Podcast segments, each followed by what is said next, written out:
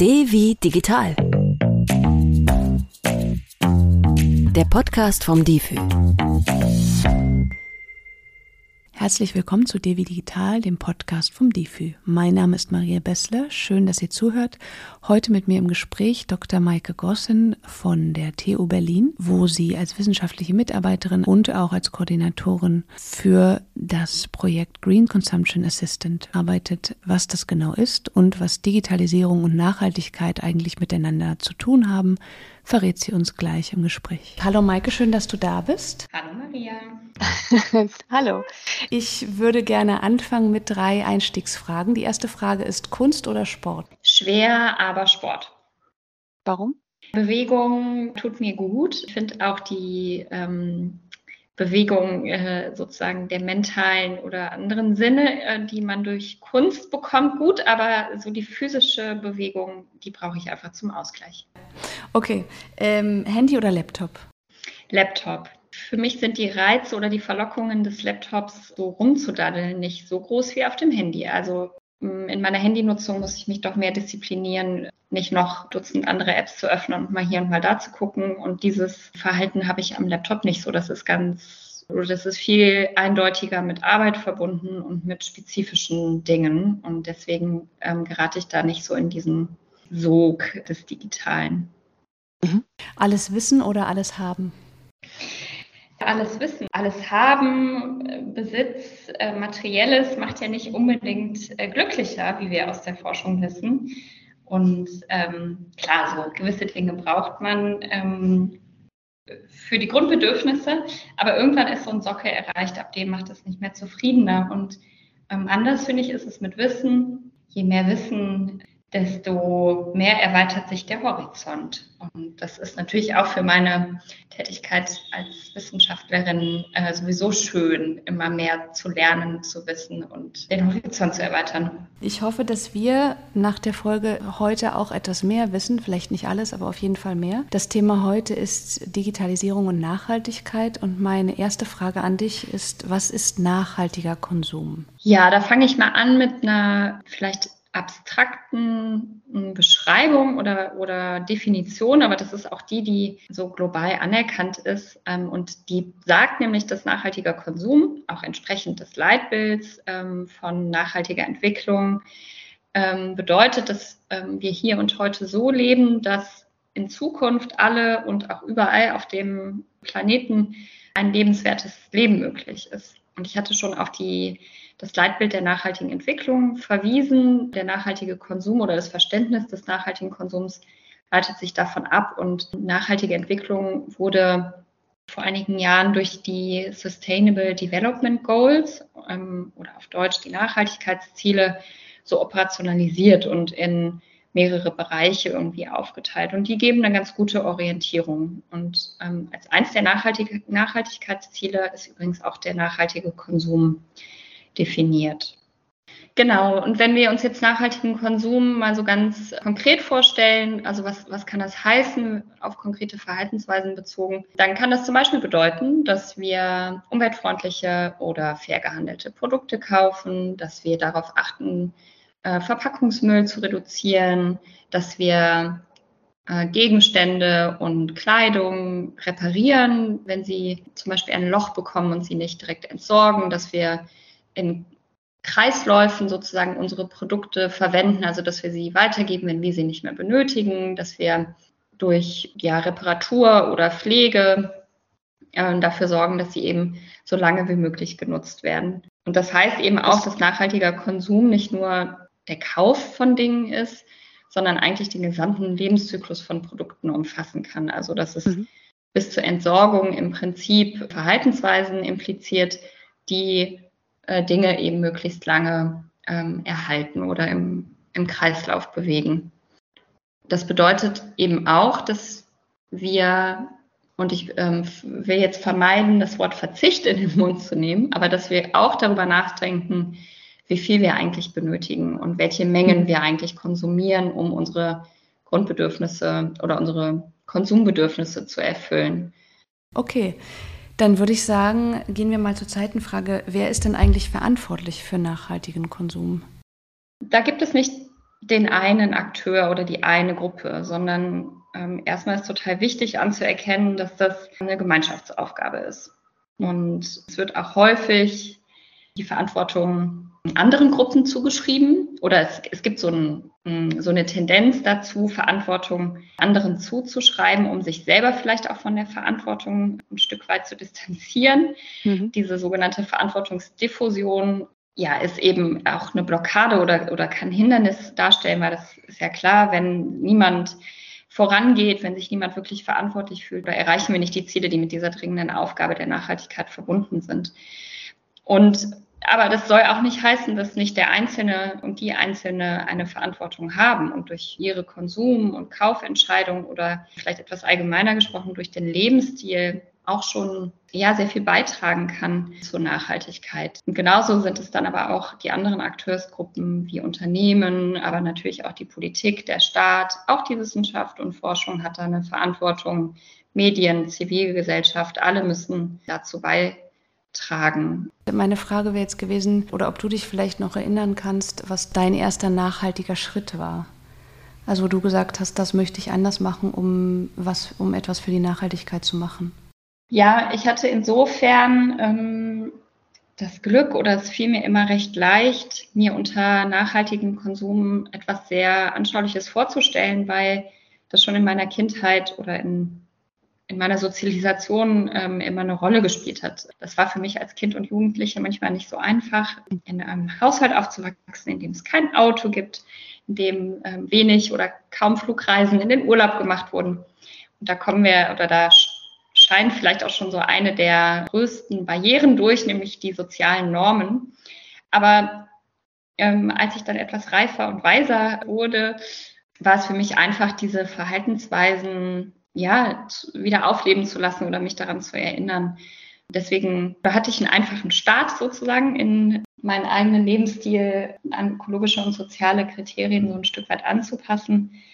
Ich glaube, ein weiterer Wendepunkt oder so ein Punkt in meiner Biografie, in der ich nochmal viel auch angepasst und verändert habe, war die Familiengründung. Das ist auch in der Forschung untersucht, dass so biografische Gelegenheitsfenster wie Umzüge, wie Familiengründung, wie Kinder oder so einen einfach nochmal ja anders über die Gew Konsumgewohnheiten reflektieren lässt, dass vielleicht auch andere Anforderungen präsenter werden. Also man will ja wenn man dann Verantwortung für so ein kleines Menschenleben hat, dann beschäftigt man sich noch mal intensiver damit, in, aus welchen Zutaten eigentlich Lebensmittel hergestellt werden, hm. ob das alles gesund ist, die Schadstoffbelastung am Wohnort ist und all diese Dinge. Und da hat man dann so die Chance, sich über äh, eigentlich, also die, die erste Intention ist ja nicht, sich dann mit Nachhaltigkeit zu beschäftigen, aber es ergibt sich daraus irgendwie so, ein, so eine Gelegenheit. Also je mehr es mich persönlich betrifft, desto leichter finde ich den Weg dahin.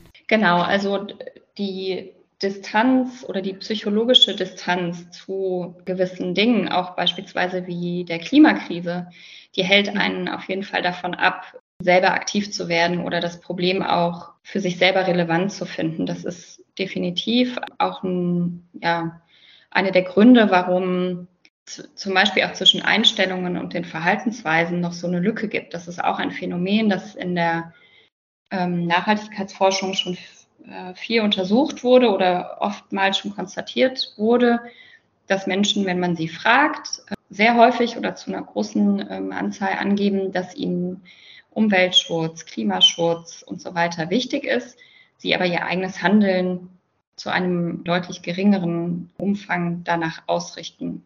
Ein Grund dafür ist, wie gesagt, die räumliche und auch zeitliche Distanz von zum Beispiel Klimakatastrophen und ich glaube auch, dass die, die Extremwetterereignisse, die wir zum Beispiel auch hier diesen Sommer erleben, glaube ich, macht es für viele Menschen anschaulicher, ähm, es rückt näher an das eigene Leben heran. Es ist nicht mehr so abstrakt über die Klimakrise, den Klimawandel zu sprechen, wenn wir selber merken, dass es irgendwie Überflutungen gibt durch Starkregen, dass wir Hitzesommer erleben und so weiter. Kommen wir nochmal zurück zu der, zu der zweiten Frage erstmal, wo ich fragte, wer eigentlich verantwortlich ist für den nachhaltigen Konsum. Können wir dann nochmal ein bisschen mehr in die Gruppen reingehen, in die jeweiligen? Wenn wir über den Konsum nachdenken, dann braucht es ja immer ein Angebot. Und das ist in der Regel das, was Unternehmen oder in der Wirtschaft passiert. Und deswegen haben Unternehmen natürlich auch die Verantwortung, Produkte und Dienstleistungen herzustellen, die ökologisch sind, die unter sozialen Bedingungen oder sozialen Mindestanforderungen hergestellt werden. Sie können dafür sorgen, dass diese Produkte langlebig sind, dass sie recycelbar sind, dass sie, wie gesagt, aus nachhaltigen ökologischen Materialien bestehen. Sie können, ihre, sie können dafür Sorge tragen, dass ihre Lieferkette nachhaltig ist und so weiter. Dann gibt es aber ja auch für Unternehmen, aber auch für, für uns, für die äh, KonsumentInnen natürlich so strukturelle Rahmenbedingungen. Und dafür ist in der Regel der Staat zuständig. Also Rahmenbedingungen wie Gesetze, wie Subventionen, steuerliche Anreize oder auch die, ja, die Förderung von sowas wie dem öffentlichen Nahverkehr oder so. Also die Rahmenbedingungen, die strukturellen ähm, oder die Infrastrukturen, in denen Unternehmen, aber auch wir KonsumentInnen agieren, die sind in der Regel ja staatlich, in staatlicher Verantwortung und deswegen muss auch die Politik Maßnahmen ergreifen, um nachhaltigen Konsum mhm. einfacher zu machen. Das heißt, es ist eigentlich, wenn ich mir das so bildlich darstelle, wie so ein Kreislauf. Ne? Also es gibt zum Beispiel Subventionen, dadurch wird mm, zum Beispiel ein 49-Euro-Ticket erschwinglicher für Leute und dadurch konsumieren sie nachhaltiger, weil sie zum Beispiel auf Autoreisen verzichten. Genau, und Konsumentscheidungen sind ja eingebettet in in sowas wie soziale Praktiken. Also wir mhm. entscheiden ja meistens nicht rein rational oder ja von rationalen Argumenten beeinflusst, wie wir konsumieren, sondern es hat viel mit Gewohnheiten zu tun, mit Angeboten, über die haben wir gerade schon gesprochen. Also welches Angebot mir überhaupt, zu welchem Angebot ich überhaupt irgendwie Zugang habe, was in meinem sozialen Umfeld auch mhm. anerkannt wird, was irgendwie vielleicht auch ein Distinktionsmerkmal ist gegenüber anderen sozialen Gruppen. Also mit Konsum hebt man sich ja auch ab von anderen, beziehungsweise ja. fühlt sich zugehörig zu, zu gewissen Gruppen. Also das zeigt mir so beispielhaft, dass eben nicht nur rein sozusagen Informationen und Wissen unser, unser Handeln beeinflusst, sondern sehr, sehr viel mehr Einflussfaktoren also es wird deutlich von dem, was du erzählst, dass es erzählst, dass es sehr, sehr komplex ist, dass es verschiedene Faktoren sind, die da reinspielen. Und deshalb ist das wahrscheinlich auch so ein relativ langwieriger und aufwendiger Zeit- als auch kraftaufwendiger Prozess. Genau, und eigentlich wissen wir in der Forschung wirklich viel darüber, warum Menschen was konsumieren, wovon sie abgehalten werden oder was sie irgendwie auch dann positiv beeinflussen kann. Und dahingehend gibt es eigentlich kein Wissensdefizit, sondern ein Umsetzungsdefizit. Und das rückt vielleicht mhm. auch die Rolle der Politik nochmal mehr in den Fokus. Wir haben ja gerade darüber gesprochen, wer eigentlich Verantwortung hat. Ich finde eine ganz wichtige Rolle und die könnte noch aktiver auch ausgefüllt werden, ist die der Politik, die dafür Sorge tragen muss, dass nachhaltiges Konsumieren und Produzieren einfacher gemacht wird. Was hat das Ganze jetzt mit Digitalisierung zu tun? Also zunächst kann man sich ja ein Leben ohne Digitalisierung, ohne Internet eigentlich gar nicht mehr vorstellen. Und deswegen ist es auch nicht verwunderlich, dass das Einfluss genommen hat, einen ziemlich großen sogar auf die Art und Weise, wie wir konsumieren. Also wie wir schon bei der sozusagen Bedürfnisentstehung von digitalen Medien beeinflusst werden, wie wir unsere Informationen über Suchmaschinen, über digitale Plattformen beschaffen, der eigentliche Kaufvorgang kann durch E-Commerce, durch Online-Shopping, durch digitale Bezahlsysteme total einfach mittlerweile im Internet abgewickelt werden. Also die Verlagerung sozusagen des physischen Einkaufs oder des physischen Konsums in das Digitale hat natürlich mit der starken Ausbreitung des Internets und sozialer Medien und digitaler Geräte zu tun. Darin liegen total viele Chancen natürlich auch erstmal für den nachhaltigen Konsum, weil das eben bedeutet, dass wir Informationen, die vielleicht in einer nicht virtuellen Welt, also in einer analogen Welt schwierig zu beschaffen waren, wo ich über vielleicht, ja, Printmedien, über Angebote im Handel, über Fachzeitschriften mir Informationen zu der Nachhaltigkeit von Produkten beschaffen musste. Also die Verfügbarkeit von Informationen war einfach sehr viel eingeschränkter, als es heute im ja. Internet ist. Das ist schon mal eine ganz große Chance, dass wir also ähm, ja jederzeit und ziemlich breit zu allen möglichen Themen informieren können. Dann hat auch der Onlinehandel über zum Beispiel Filter, über auch Werbung, über eine spezielle Preis- und Angebotssteuerung, Möglichkeiten, nachhaltige Produkte attraktiv zu machen oder dazu Informationen zu verbreiten. Wir hatten eben darüber gesprochen, dass zu Konsum auch gehört, Strategien der Lebensdauerverlängerung zu ergreifen. Also reparieren, teilen, wiederverwenden. All das kann auch durch das Internet natürlich sehr erleichtert werden.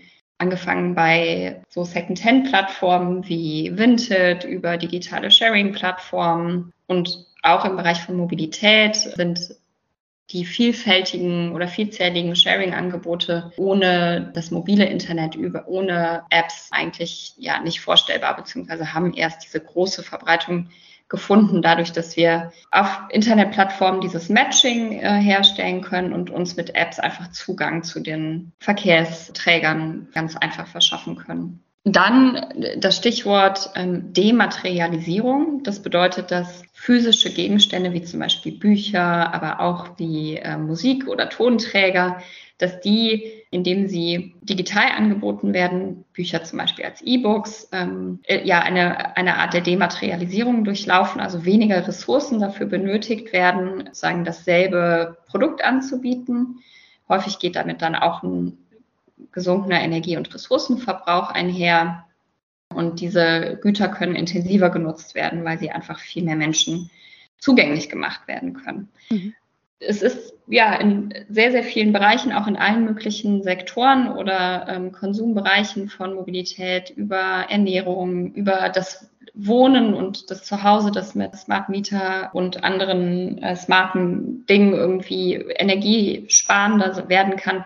Also es ist wirklich in, in allen möglichen Bereichen vorstellbar, dass digitale Tools uns helfen, den Energie- und Ressourcenverbrauch zu senken. Aber gleichzeitig kann das natürlich auch bedeuten, dass wir zum Beispiel mehr einkaufen, weil das so einfach ist in, in Online-Shops. Die sind zu jeder Tages- und Nachtzeit verfügbar. Mittlerweile sind die Lieferzeiten auch so kurz, dass es kaum noch einen Unterschied macht. Also beziehungsweise ich mit so Fast Delivery Optionen, einfach auch die Dinge, die ich mhm. online kaufe oder so Express Online Käufe ziemlich schnell gehen. Das kann dafür sorgen, dass ähm, oder dazu führen, dass ich mehr kaufe, vieles zurückschicke, was ich dann doch nicht benötige. Also die Einfachheit des Konsums ähm, kann definitiv auch dazu führen, dass wir dann insgesamt mehr konsumieren. Gleichzeitig ist Werbung und Kommunikation im Internet hat nochmal so eine neue Dimension bekommen, dadurch, dass sie personalisiert ausgesteuert werden kann, dadurch, dass KonsumentInnen eigentlich laufend, wenn sie sich durchs Internet bewegen, ein Profil hinterlassen oder Unternehmen Daten von NutzerInnen tracken, die ihnen Auskunft darüber geben, welche Konsumpräferenzen die NutzerInnen haben, wann sie wo äh, was gekauft haben. Dann können gezielte Angebote ausgesteuert werden, es können irgendwie Preisangebote gemacht werden und auch all diese ganze, das Tracking und die personalisierte Werbung kann eben auch dazu führen, dass sich dass neue Konsumbedürfnisse entstehen und gegebenenfalls mhm. auch am Ende mehr konsumiert wird.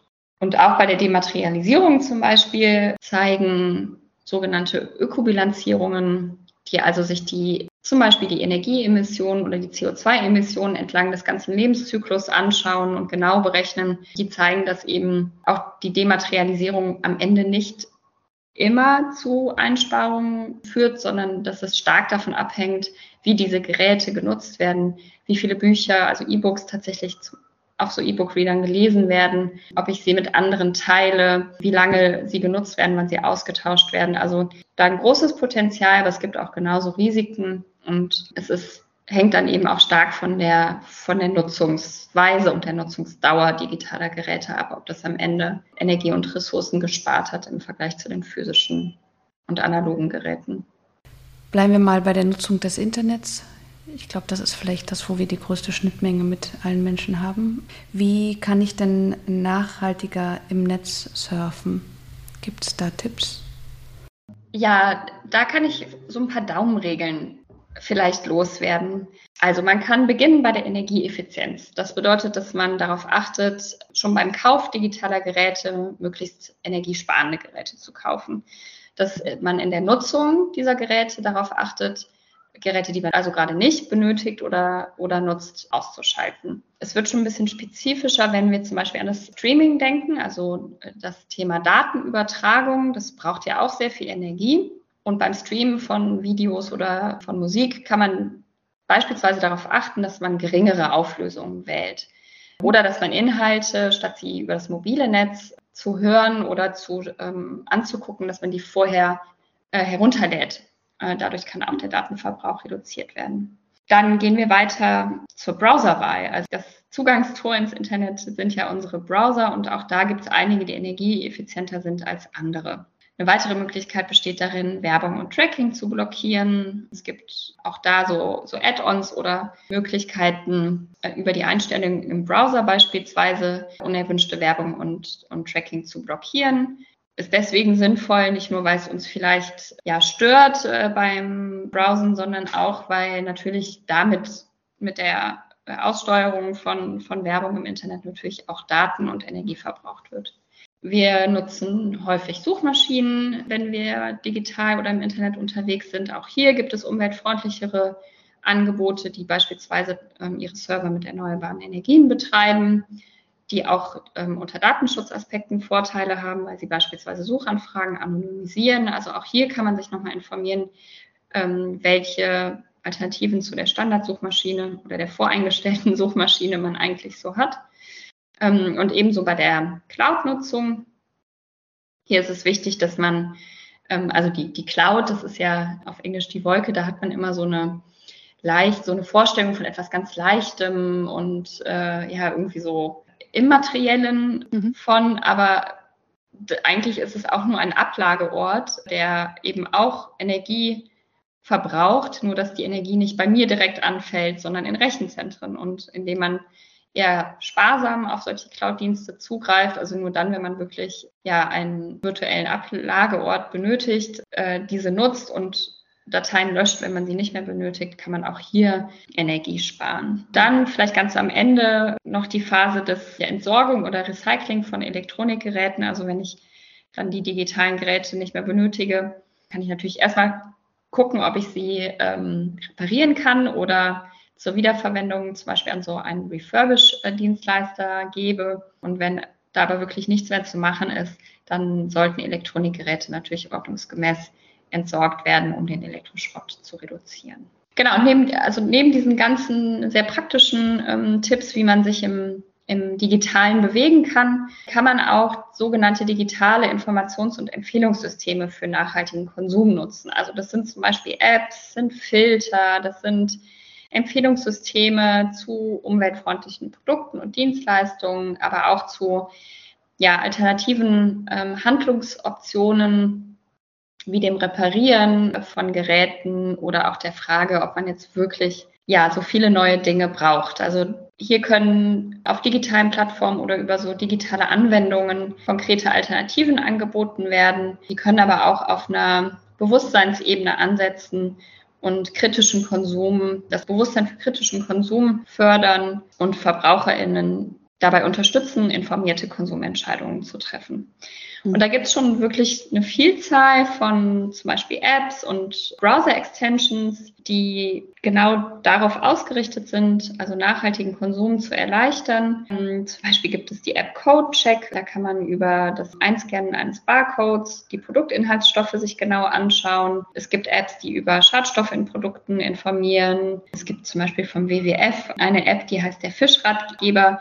Da kann man sich jetzt über ja, nachhaltige Fischzucht zum Beispiel direkt am Einkaufsort informieren. Es gibt äh, die App Too Good To Go, die ist darauf ausgerichtet, Lebensmittelverschwendung zu reduzieren und so weiter. Also es gibt schon viele Anwendungen und Apps und ähm, dazu gibt es auch bei Suchmaschinen oder auch in Online-Shops Möglichkeiten, gezielte Produktinformationen auszuspielen, über Nachhaltigkeitsfilter, das nachhaltige Angebot ja besser verfügbar zu machen oder über sogenannte Einkaufsassistenten während des Kaufprozesses oder des Informationsprozesses nachhaltige Informationen zur Verfügung zu stellen. Und eine ganz konkrete Anwendung einer Suchmaschine, und zwar der Suchmaschine Ecosia, ist der Green Consumption Assistant.